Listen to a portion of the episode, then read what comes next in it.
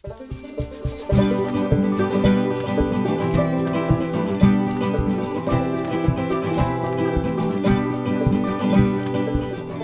Welcome to a Bible study on the upcoming Sunday Gospel reading. This is a recording of a Bible study I do every week in person at St. Timothy Catholic Church in Laguna Niguel, and you would be most welcome. Just email me for the details.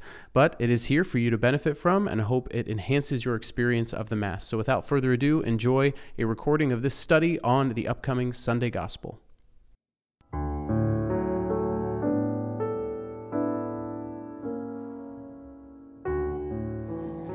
In the name of the Father, and of the Son, and of the Holy Spirit, amen. Come, Holy Spirit.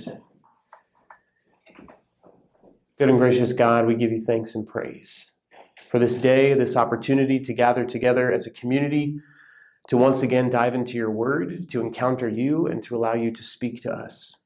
We pray, Lord, that our hearts, minds, and ears would be open and ready to receive whatever you have in store for each one of us. You knew that each one of us would be here tonight, and so you have a message of love, of compassion, of mercy, of joy for each one of us. And so help us to be ready to receive whatever that is. Help us to be ready to respond to whatever you have to share with us tonight.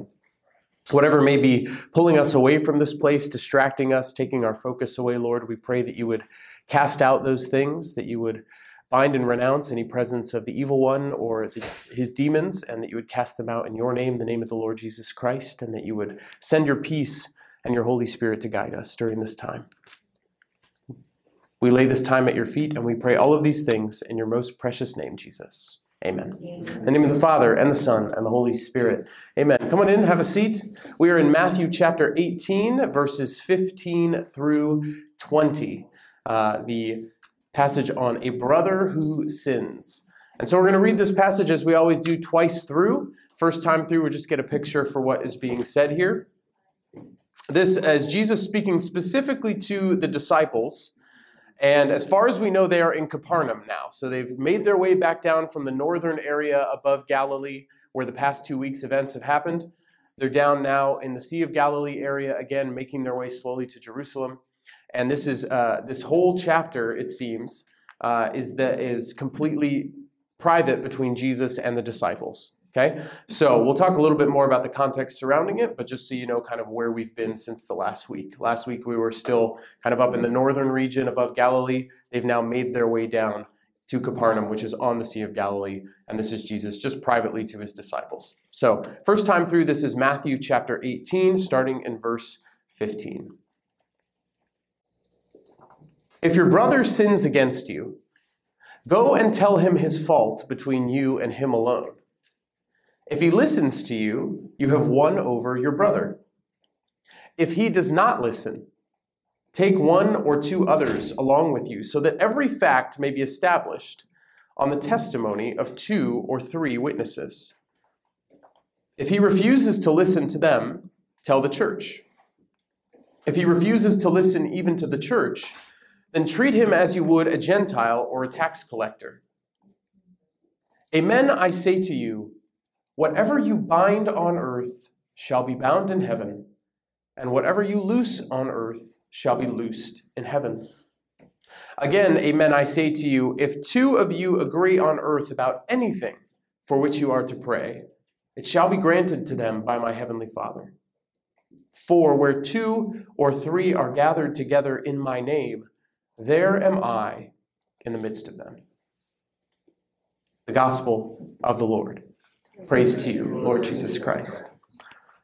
So that was the first time through. Now you get an image or a picture for what Jesus is saying here to the disciples. Second time through, now I invite you to listen a little more closely to the words as they are read. See if any particular word or phrase stands out to you. Again, we're in Matthew 18, starting in verse 15. Okay, so listen closely, see what stands out to you specifically, not to theologically interpret the passage, but what personally relates to what's going on in your life or sparks something in your own mind. If your brother sins against you, go and tell him his fault between you and him alone. If he listens to you, you have won over your brother. If he does not listen, take one or two others along with you so that every mm-hmm. fact may be established on the testimony of two or three witnesses. If he refuses to listen to them, tell the church. If he refuses to listen even to the church, then treat him as you would a Gentile or a tax collector. Amen, I say to you, whatever you bind on earth shall be bound in heaven, and whatever you loose on earth shall be loosed in heaven.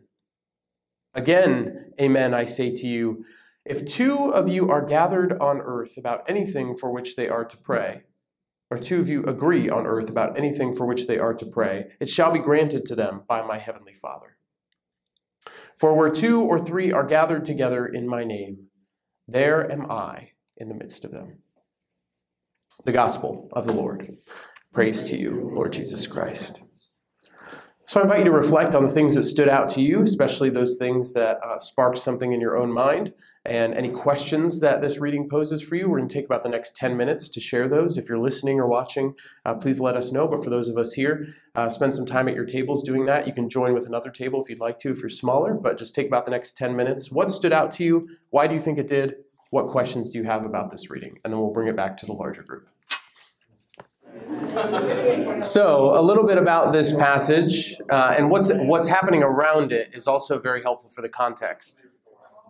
So we only get five verses of this, but this is a, a, kind of a central part of one of the main discourses of Jesus in the Gospel of Matthew. So if you remember, Matthew organizes his gospel with five main teaching discourses of Jesus to kind of mimic the five teaching books of the Torah.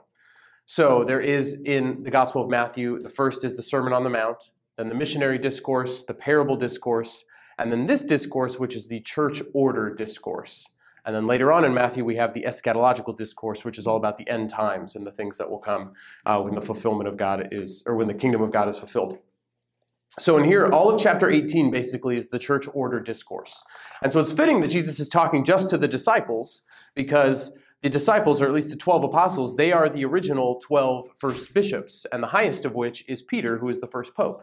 And so they are the ones who are going to need to know how this church Jesus intended to institute is meant to be organized.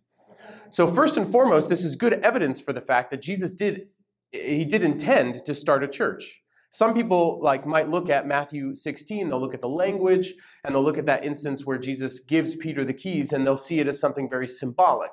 Or then they'll see Peter rebuking uh, Jesus, like we heard in last uh, last week's gospel, as a sign that okay, that fell away and Jesus is no longer intending to do this. But here, Jesus is clearly intending that the church that he set up is going to be a structure that people can turn to. In fact, this is the only other place in the Gospel of Matthew where that word, ecclesia, for church is used. And so if Jesus said, I'm going to be with you always until the end of the age, and he says, I'm going to set up a church so that if you have an issue, you can go to them and they will help mediate this dispute. But he knows that this church is going to fall apart, then Jesus, in essence, would have been lying if he didn't intend to set up a church. So he sets up a church with Peter at the head, and then he gives instruction for how are you to use this church when you have issues. So it's evidence, more evidence for the fact that this is exactly what Jesus intended to do, how he intended for the church to function, at least one of the ways he intended for the church to function. Now pay attention to where this falls in the middle of this discourse. If you go to the beginning of the Gospel of Matthew, or the, of the, this chapter 18 of the Gospel of Matthew, you have the, uh, the interaction between Jesus and the apostles saying that uh, the youngest among you are the greatest. That elevating, you, have to have the faith uh, of like a child in order to enter the kingdom of heaven. And so he, he doubles down on that and says, if anyone leads one of these little ones astray, it would be better for a great millstone to be thrown around their neck and for them to be hurled into the sea. And so he starts this whole idea of church order and what the church is intended to represent by reminding the disciples that we need to have faith like children and that we need to make sure that we're not causing scandal.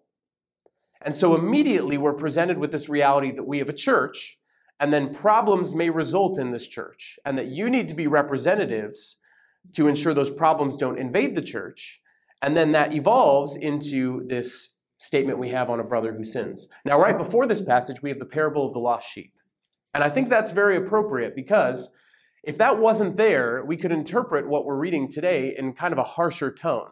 Okay, if someone is doing something bad, just get them out. And we can we can falsely interpret it that this passage this way. That's not what this passage is intended to represent. So right before it, Jesus teaches the parable of the lost sheep.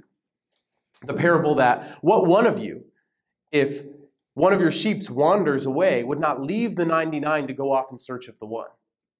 And so, just before this passage on how to take corrective action, Jesus is reminding the disciples that no one is expendable. No one is expendable. Every sinner is worth saving. Okay, so let's remember that. And then, right after this, we have the parable of the unforgiving servant, where it says, How many times must I forgive my brother? Seven times? No, as many as 70 times, seven times. And then imagine there's a steward that has this great debt, or a servant that has this great debt that he can't pay, and his master forgives his debt. But then he turns around, and someone who owes him a lesser amount of money, he holds him to it. He uses that an example to say, You need to exact mercy and forgiveness to the degree that you've received it from God. So, see how this is sandwiched between two very merciful passages? We need to be very careful how harshly we interpret this passage. And so it's very clear what Jesus is doing here. A, he's setting up a hierarchical church that we are meant to go to in matters of disputes for direction that can exercise the authority it was given by Christ. But in that authority, we need to make sure that we are remembering the mercy of God, that no one is just to be kicked out no one is to be excluded or not sought after. So that is the context. It also helps, I think, to put into context the first reading this week. The first reading is from Ezekiel chapter 33, just a few verses from Ezekiel 33. And the prophet Ezekiel is being spoken to by God, and God tells him, You, son of man, I've appointed you as sentinel for the house of Israel. When you hear a word from my mouth, you must warn them for me.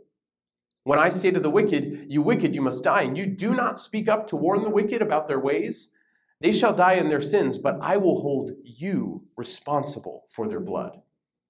If, however, you warn them, and they turn away from their, uh, if they do not turn away from their ways, then they shall die in their sins, but you shall save your life. So, in the kind of theme of the readings this week, we're being set up by the first reading to show that you and I have a responsibility to our brothers and sisters to correct and to preach the word of God to them when they go astray. Because if we have the opportunity to do that and we don't, then we bear some responsibility in the body of Christ. It says in, in 1 Corinthians chapter 12, if one part suffers, one part of the body suffers, all the parts suffer with it. And so that's why this piece of kind of authoritative instruction is so essential, because we need to know how do we go about these disputes? How do we correct one another while also not falling into pride and not ensuring that we aren't open to that same correction?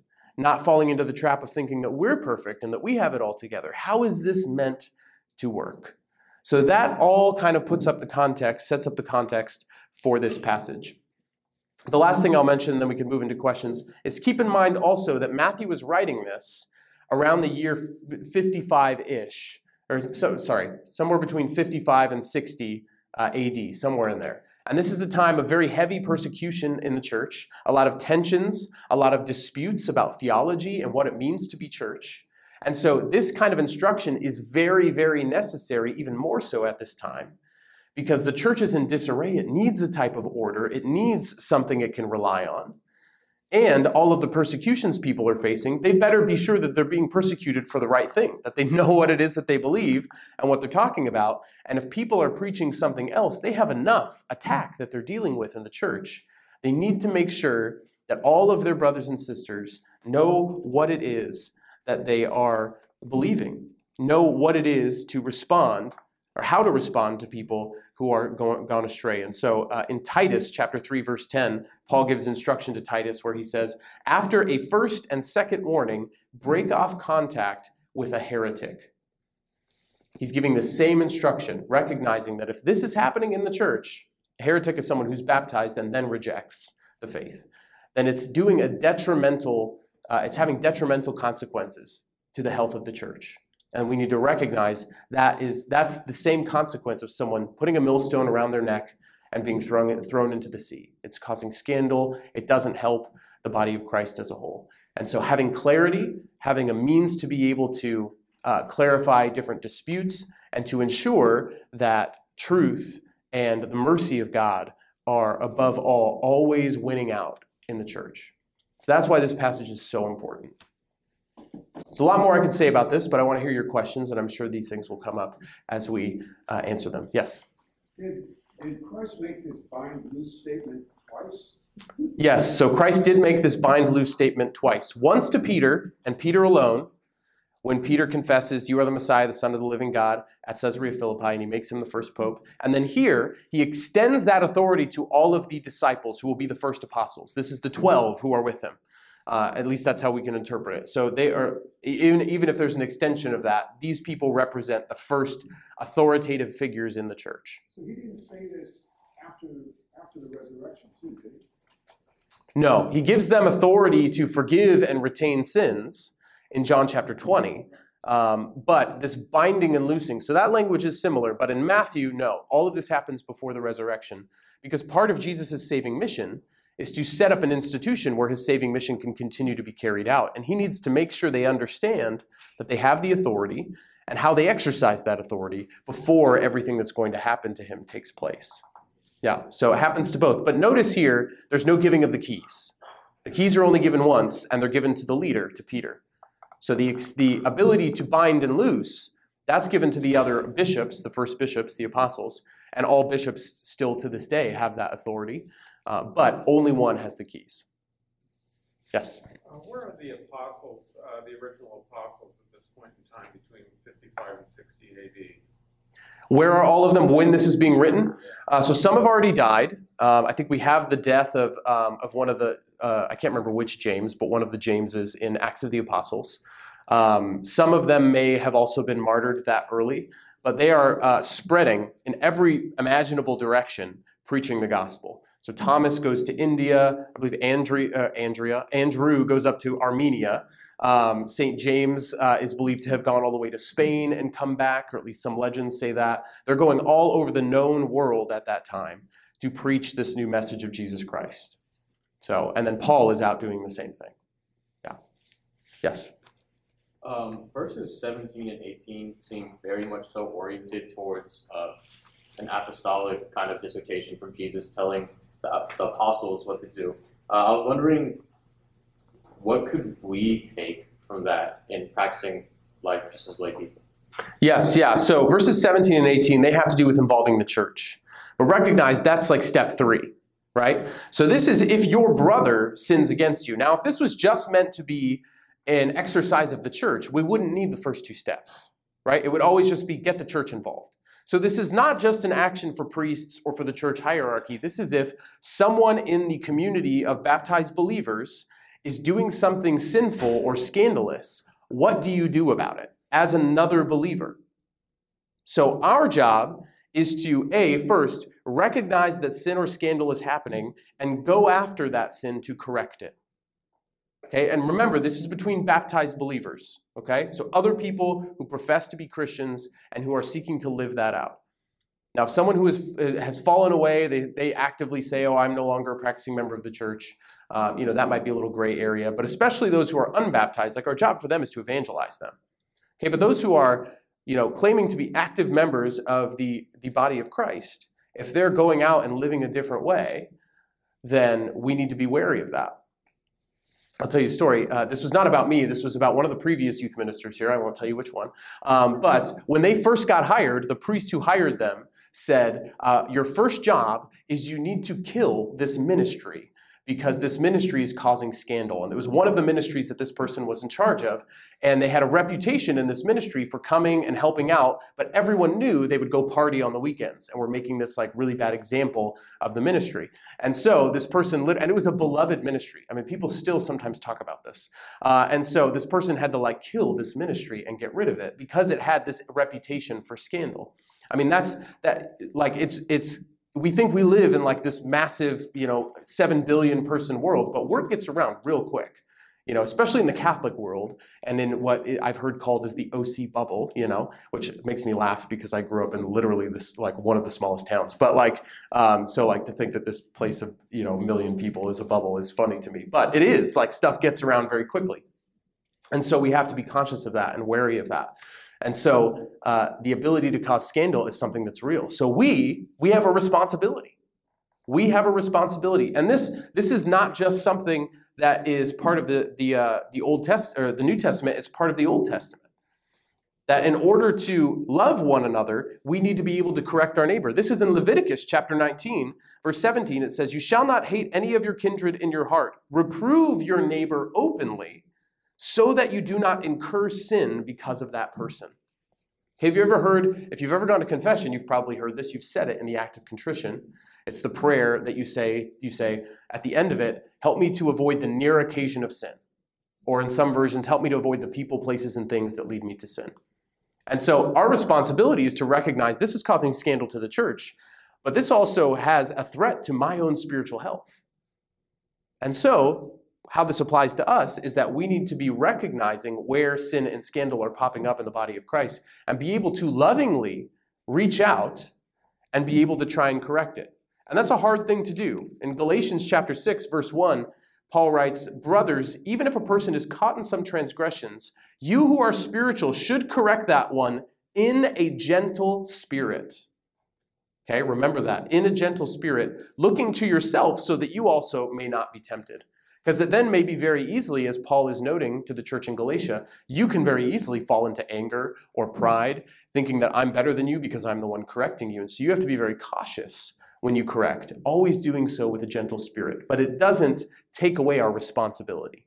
If God is calling us, placing that awareness on our heart that something is awry in the body of Christ, we need to do something about it. But the challenge for us is to do it in the way that Jesus prescribes. Because the way most people do it is they go straight to Twitter and they start talking about all the problems in the church, or they start gossiping with their friends. Did you hear about so and so? Did you hear about such and such? Did you hear about this and that that's going on in the church? If we have a problem with someone, we need to go to them directly. I was watching this clip of an interview with Tom Holland, who plays the new Spider Man, if you know who that is. And he was saying that one of the best things he ever heard in an interview, he heard, he attributed this to Christian Bale, who ironically played Batman. Um, but apparently, Christian Bale said in an interview that he kind of lives by this kind of advice uh, or this kind of mantra um, if you have a problem with me, call me. And if you don't have my number, you don't know me well enough to have a problem with me. And so remember, all of this has to be done with a gentle spirit and in the context of a relationship. And so if we feel it's very easy to gossip about this publicly or to run to online like online to shout our opinions about something, but we're not having any effort, putting any effort into actually reaching out to this person to correct them, that's when we can incur sin on ourselves. So we have to be very cautious. But the, the challenge for us, be aware and recognize when the Holy Spirit's prompting you to correct or recognizing that something in the church might be awry, to go to that person privately and talk to them about it. Yes. I know something I just can't agree with, hmm and it's this, if two of you agree on earth about anything for which they are to pray, it shall be granted to them by my heavenly Father. I mean, there's examples of you're praying with other people for maybe the health of a third person, you know, and that person dies. I mean, this can't be right, so there's gotta be something behind it that I'm not understanding. So if the person dies and they're in heaven, are they healthy now? Okay, I'm just saying, you're not- I'm saying you're not getting what you prayed for. Yes, you're not getting what you prayed for in the way that you maybe thought you would get it. But it doesn't mean you're not getting what you prayed for. I could find another example. Yes, yeah. No, no, no. So, but that's the thing with prayer that we talk about a lot. When Jesus Jesus has more than this one occurrence of this type of statement. You know, so the the the issue is the, you know, where two or three or where two of you agree on earth about anything for which they are to pray, it shall be granted to them. What about the times when this doesn't happen? Well, it often doesn't happen in the way that we ask or the way that we expect. But God grants everything to us in his time according to his plan. And so if we ask for something, he will give it, but he will often not give it in the time, in the way, in the manner that we expected. You know, and ultimately, everything hopefully leads to heaven, and we are granted everything in heaven. And so God knows in the divine providence of his own plan how all these things fit together. So it's a yes, this is true what Jesus is saying, but it's often doesn't seem true because of the preconceived notions we have about what we're praying for, what it will look like if it's granted. Um, so that that's the harder part of that teaching. But it, it, if Jesus said it, it's true. We just have to ask, why is it true? How is it true? Yeah. In verse seventeen, what does it mean to be treated as a Gentile or tax? Great question. So, what does it mean to be treated as a Gentile or a tax collector in verse 17? So, this gets to um, kind of the church teaching on something called excommunications. So we've taught it. We, I think we've talked about this before, um, but as a refresher, so this is kind of where some of this authoritative ability the church has to uh, talk about excommunications comes from. So an excommunication, uh, a misconception most people have about an excommunication is that an excommunication is the church kicking somebody out, and that is not what an excommunication is. Okay, the church, just like this is preceded by the parable of the lost sheep, the church doesn't kick anyone out. The church is going after the lost. What an excommunication is, it is a public declaration and recognition that you have already separated yourself from the church. And so, a bishop, this often happens with people in public office. I think the last time we talked about this was around the time this happened to Nancy Pelosi, and her local bishop had told her that she was misrepresenting Catholic values in a public way and that he was excommunicating or issuing an edict of excommunication I can't remember the exact language, but declaring that she had excommunicated herself from the community because she was representing things publicly that the church doesn't represent, but calling herself a Catholic. And so what the bishop did is he recognized there's something scandalous about what you're doing. People have tried to correct you. You have persisted in that. So I am recognizing the fact that you have already separated yourself from the community. So that's what excommunication means. Ex out of, communicate out of the community. So the bishop is saying, You have separated yourself from the community. And he is issuing that not to say, Okay, we're done with you. He's issuing that as a corrective measure to invite the person back into community. So excommunications are always recognitions of an action, an invitation to correction. It's not you are kicked out, bye bye, see you later, go straight to hell, do not pass go, do not collect $200. That's not what an excommunication is, okay? It is a recognition Someone has already separated themselves from the community, and it's been done in such a public, visible, or scandalous way that the bishop needs to take action because it's causing confusion. And it's that bishop's responsibility, as the steward of all the souls in his region, to act on behalf of the body of Christ in his region. Because remember, if one part of the body suffers, all parts suffer because of it. And so the goal of any excommunication is reconciliation. That's the goal. This is partly where that comes from in Scripture. So, to treat someone as a Gentile or a tax collector, what is a Gentile? Someone outside of the community. Remember, Matthew was writing to a Jewish audience, so he's using Jewish language. Okay, so Gentile was the word they had for anyone outside of their community. So that's someone who separates themselves. A tax collector is someone who is a sinner and continues in their sin because they're taking advantage of their people. So that is exactly what happens when a bishop or the church issues an excommunication. They're saying this person is outside of the community, and they are choosing to remain in their sin. But we still reach out to them hoping they'll be reconciled. But using those two examples of someone outside of the community, a Gentile, and someone who remains in their sin, a tax collector, helps us understand what that means. Does that make sense? Great. Yes, Miguel. I wish the church did a better job of that because I mean I think percent of the people, you hear someone excommunicated, we understand you're you're out. You know, Mhm. You're not being invited back. I mean that other part that you said, you don't hear it. Yes. Yeah, and maybe we don't assume that, but I think if, if you read any letter or recognition of excommunication, you'll see the language in there. It's always an invitation for correction, conversion, reconciliation. So, but we just hear that word. I mean, it just sounds like excommunicate, like it just like execute. It kind of sounds like very authoritative, you know, just in the way it rolls off your tongue. What's that called when someone ha- something has a, a, a connotation, a negative connotation? It just sounds bad. Um, and it is a serious matter. It's not like all hunky dory, like you're excommunicated. You know, it's like this is not a good thing that this is happening. But the goal is that something good would come from it. Okay, the goal is not the church severing its relationship with anyone because the church is seeking the salvation of all people. Right? Go and baptize all nations in the name of the Father, Son, and the Holy Spirit. We're meant to seek after every person, just like the parable before this reminds us no one is expendable. Okay, no, one- no one is expendable. So an excommunication is the bishop as the shepherd recognizing, hey, you're a sheep that wandered off. I'm trying to come get you, but you got to help me out here. Come back this way, sheep, because I want I want to bring you back in. That's why this parable is right before this. Because otherwise, it would say if the, the sheep wanders off, like, well, forget it. It's going to fall in a ditch and die, and we're good with the 99. Like, that's kind of what we think when we hear the word excommunication, but that's not what the church means. So Yeah. So it was the church, it was the person who made the declaration, not the church. Yes, it's the per- it's the same thing where people have a confusion about why does God send people to hell? He doesn't. People by their choices send themselves to hell because they separate themselves from God. God is just telling you the decision you made at your judgment. He's revealing that to you. And excommunication is the same way. It's an authoritative act of the church telling you that you have separated yourself from the church, hoping that you will come back into right relationship with God and the church again. Yes. Yeah. So the question would be the right way to come back through confession. Yes. Yeah. To come back to confession. Without confession, you're literally No, no, because uh, confession is properly ordered to the forgiveness of mortal sins, which are the serious sins. And serious sins, what they do is they uh, are an act of turning our back on God. So we break our relationship with God and we break our relationship with the community. So we need to go to confession for those because we go to the priest, who is the only person who has authority to both represent God and the community in one person. That's why we confess our sins to a priest, at least our serious ones, because those are the two relationships that are broken that only the priest can reconcile. So, yes, it would be an act of confession, and it might involve some kind of public declaration, depending on how public the scandal was.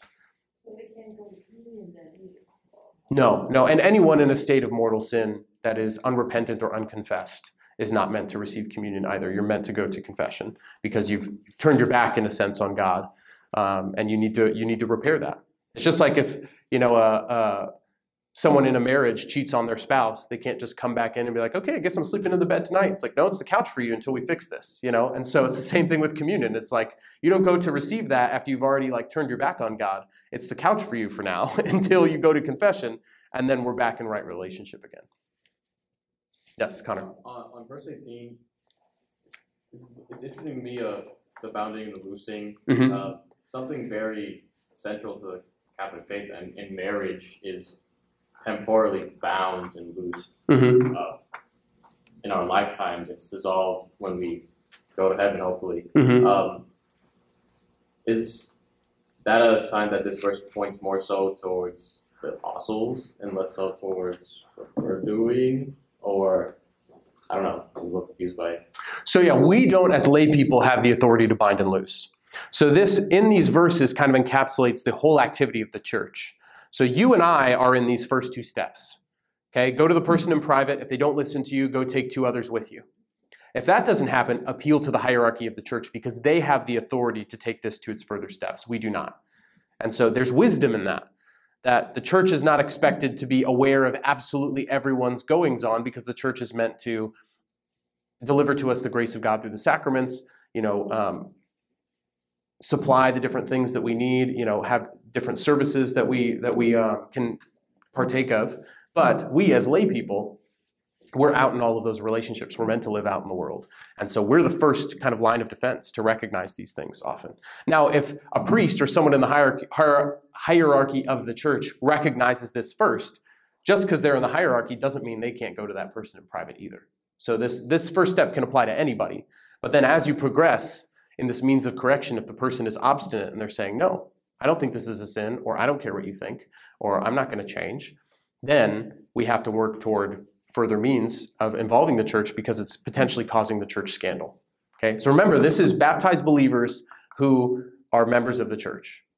Okay, because of the responsibility we have in the body of Christ and the scandal that can cause the church. Okay, if people who are unbaptized are out there, they're sinning. We still want to preach the good news to them and let them to, let them know that forgiveness of their sins is possible, but they're not causing scandal to the Catholic Church. They have no affiliation, so this wouldn't apply to them. We should still try and correct them, but just the ordinary means of evangelization and preaching the gospel to them, that's our primary goal for those people. Yes. If the bishops get together and they pray and they agree that what used to be considered a mortal sin is no longer a sin, can they authoritatively declare that as a dogma of the church? So if the bishops gather together and agree that something is no longer a mortal sin, can that be dogmatically declared no longer a mortal sin? Well, I think the issue is um, no mortal sins are dogmatically declared. Only the conditions under which something can be called a mortal sin are dogmatically declared. Because, uh, let's say, the death of another person.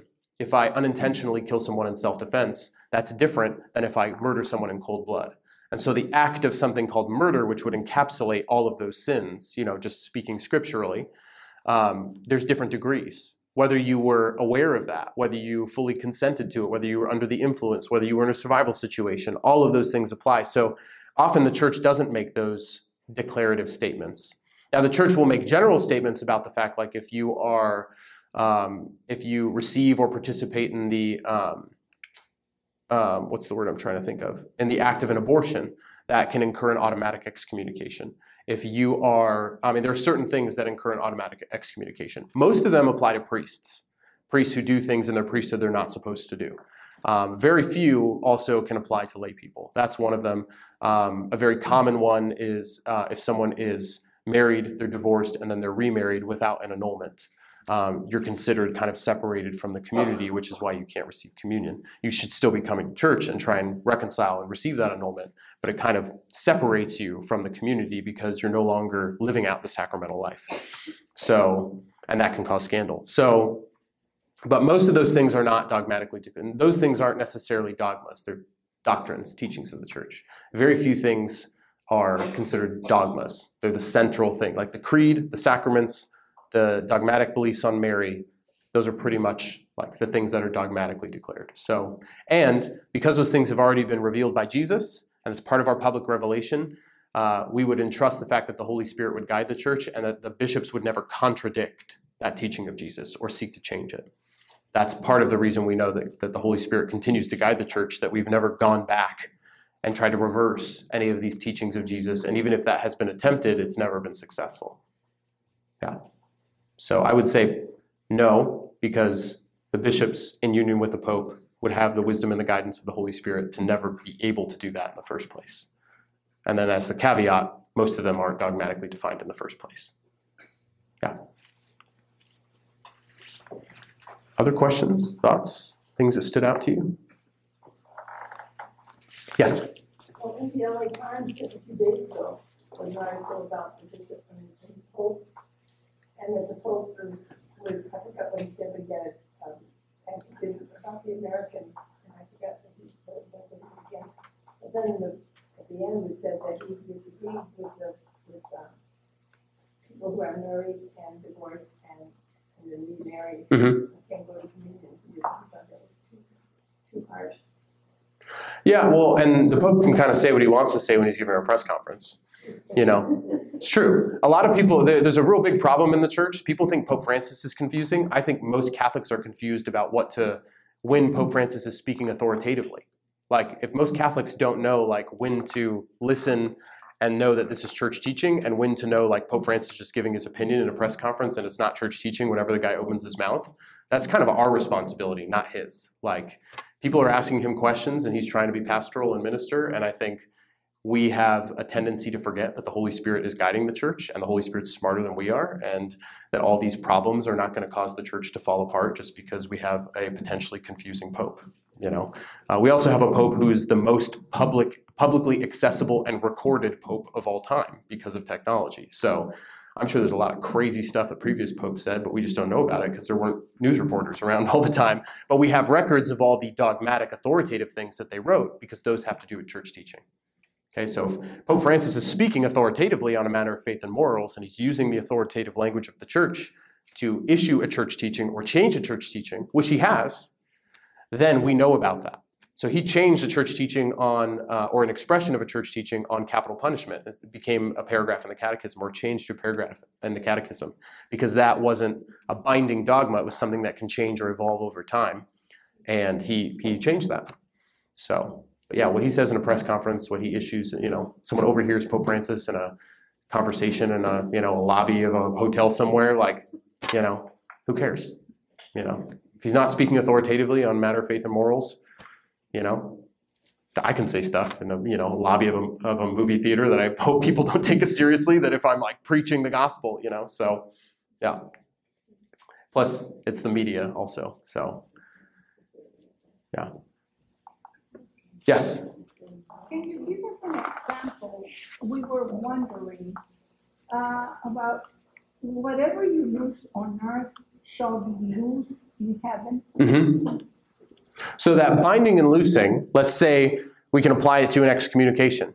Okay, if someone uh, decides that they are a, they're a public figure in the church, they publicly renounce the Catholic Church, a bishop could issue an excommunication saying what you've done is binding on you. Okay, they're binding them to their sin because you've decided to not correct yourself. Now, if that person then has a change of heart and comes back to the church, then the bishop could loose that excommunication, lift it. Okay, and so the same thing can be applied to sins in confession, even though the language is used elsewhere in John 20, forgive and retain, that you are loosing the consequences of sin on your soul when you go to confession, that the priest has the authority to do that. So those are two examples, but there, there are probably others as well. So it could also be connected to like releasing evil spirits, somebody that's possessed or sickness or. Oh, sure. All that, all that kind of stuff. Yes, yeah, I didn't even think about that, but yeah, you could totally interpret it that way. Yeah, because people can bind themselves to things through connections with evil spirits, through practices of the occult. And so the authority of the church given to them by Jesus and the power of the name of Jesus can drive those things out and claim authority over them. And so that's another way that um, the, the ministry of exorcism is one that's proper to the bishop. The bishop can delegate that to who he chooses, so every diocese on the planet has one, at least one designated exorcist for their diocese. And there's a whole process that if someone believes they need an exorcism or someone they know needs an exorcism, there's a whole process. There's paperwork, believe it or not. It's paperwork you fill out if you think you need an exorcism. So um, it's crazy, but it's because the church has that authority to bind and to loose. Okay? So there's a comedian I know, who she says, like, you know, people always make fun of Catholics or misunderstand us until their houses are haunted or until they think they're possessed. And no one's saying call the non-denominational worship leader. They call they call the Catholic Church. You know, you know, you don't ask Greg to come over in his skinny jeans and play a chorus of how he loves. Like you ask the Catholic priest to come over with the crucifixes and the holy water. Like everybody knows, even if you're not Catholic, like there's something about the authority the priests have that can get rid of stuff that the rest of us can't. So yeah, that's good stuff. Connor. on, on, on the discussions about Pope Francis and what he says, um, dog, or what he changes dogmatically versus just what he says in passing. yes. Um, I was just wondering your opinion. I know it's a little, little unrelated to the gospel, but um, like,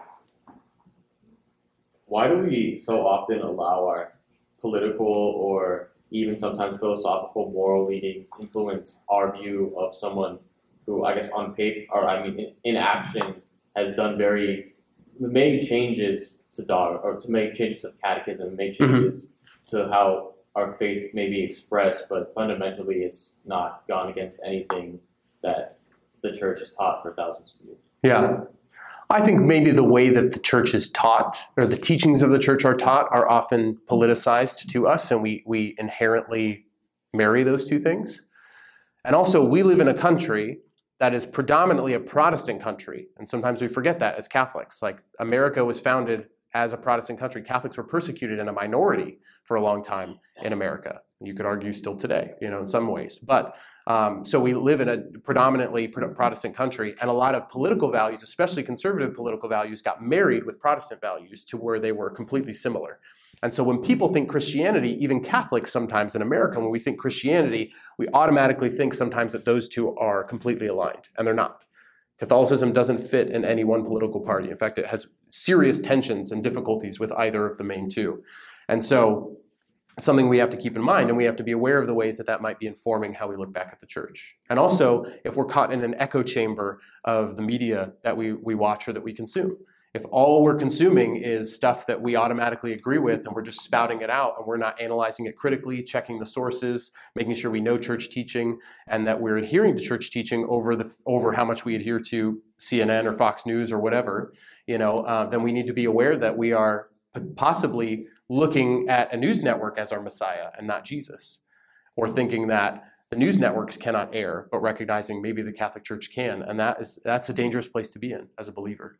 So I have the utmost faith in the Holy Spirit running the church, and I have no qualms about the state of the church. I don't think the church is in any bad situation because I trust the Holy Spirit. He's gotten us this far, you know, and if it is the end, praise God, we'll be in heaven soon. And if it's not, praise God because the Holy Spirit's in charge and he knows way more than I do. So when people preach all of this like fire and brimstone and the church is in a bad state and our pope is confusing, I'm like, get over it, man. Like, do you re- do you not remember when like all the stuff in the past was happening? You know, like the Pope was getting assassinated by the mob, and like, you know, we're fine. You know, like we're good. We're a lot better uh, we're weathering these things a lot better than in previous seasons in the, in the church. So, yeah, I, I, I don't think there's any room for that in Catholicism. Uh, when people ask me, are you Republican or a Democrat? I say I'm a Roman Catholic. And I think that is something we should all say. So, yeah. Yes, sir. Um, about authority, like how, I was wondering, how far does like our lay authority go? What extent? So, in what in what context? How far does our lay authority go? I'm not sure exactly, but So- we we're talking about laying on hands and stuff earlier. Oh, yes. Okay. So, in that instance, like laying on hands, or like Laura was mentioning, like the driving out of spirits. So, the ministry of exorcism is proper to the priesthood and, and the, the episcopal uh, hierarchy, the bishops. But we, as lay people, have the authority to do things like deliverance prayer or healing prayer in the name of Jesus. Because it's Jesus who heals, it's Jesus who drives out demons. It's no bishop or priest, but he gave the authority to the bishops and priests to use that higher level of the ability to use Jesus' name. So we have the ability to pray things like deliverance and healing prayer. Doesn't mean it's going to happen, but we need to do it in the right way in the name of Jesus. And we have the ability to do that as lay people. But when it comes to the minor or major rites of exorcism, that's proper to uh, the bishop and who he delegates that to. In this context, fraternal correction, we have our role in these first two steps. We cannot go any further, which is why the church needs to get involved. Yeah, great question.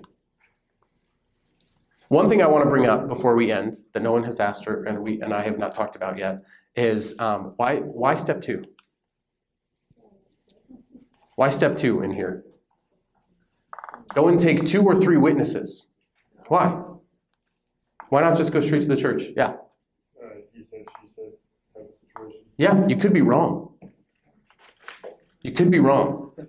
Isn't that so wise? Like that Jesus knew, like we need to build in a safeguard for us to have charity toward each other as brothers and sisters, to know that if I go to someone in private and they're like, no, man, you're crazy. Like, you're wrong. You go take two other people and you show up and they're like, no, he's right. You are crazy. Like, you're, you're not saying the right thing. Then we don't even need to involve the hierarchy of the church. We, can, we have to be open immediately when we are convicting others or seeking to correct others in their sin. We need to have that humility and recognize I'm just as big a sinner. Okay, so if I'm bringing this up, it's only to pursue reconciliation. This is uh, from Sirach chapter 19, verse 13. It says, Admonish your friend, he may not have done it, and if he did, that he may not do it again. Admonish your neighbor, he may not have said it, and if he did, that he may not do it again. Admonish your friend, often it may be slander, do not believe every story. And so this builds on existing Hebrew wisdom that we need to be aware that our perceptions of other people may be incorrect. So we need to have the humility to go and make sure our assumptions or our perception of the other person are correct and legitimate. And if they are, the others agree with us. And we have to make sure we're not just bringing in ringers who we know like don't like that person, that we have to be charitable in the people that we bring in and get involved. And if they corroborate that, then we appeal to the church. But there's always an openness that we could be wrong. Laura, did you have something?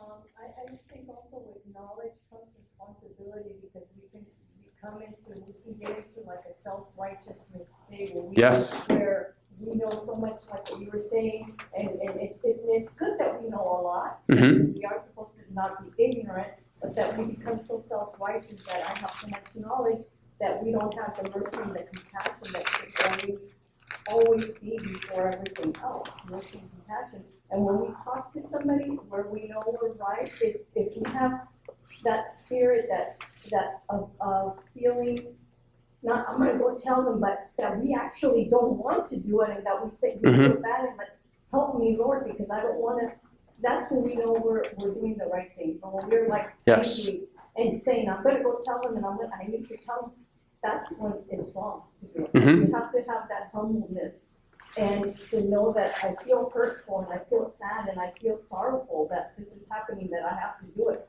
because it's gonna come out right in love. Yeah. Versus, you know, you need to do this and you need to do that, and sometimes I think in the church, we have a lot more people doing that versus doing this. Yeah. But like you said, everything is being led by the Holy Spirit. Obviously, Mhm. we're gonna be, have to be in, in prayer and praying a lot before we take any action Yeah. because we're gonna be led by the Holy Spirit, not by our own self, you know. Yeah, yeah, we have to be very cautious against that self righteous attitude. Uh, it's an easy question to ask yourself. If you're ever in this situation, ask yourself this question Do I want to prove to the other person that they're wrong and I'm right? Or do I want both of us to get to heaven? And that will clarify if it's the right time to go and talk to this person. If it's sincerely out of a desire to sanctify both of us and make sure we're both on that path to heaven, then do it. And do it with a gentle spirit, like it says in Galatians. But recognize, like Laura was saying, that, that knowledge leads to responsibility. It reminded me of James chapter 3, verse 1, where it says, Not many of you should become teachers, my brothers, for we realize that we will be judged more strictly. So if we have the knowledge, going back to the first reading, you'll hear in Ezekiel 33, if I tell you something and you go and tell them, then you're free if, if, if they correct themselves or not. But if you if you don't tell them and they die in their sin, you are going to be held responsible for their blood. So we have a responsibility, but we need to make sure we're checking ourselves and doing everything with a gentle spirit. Let's pray. In the name of the Father, and the Son, and the Holy Spirit, amen. Thank you, Jesus, for the gift of this study, the gift of this word.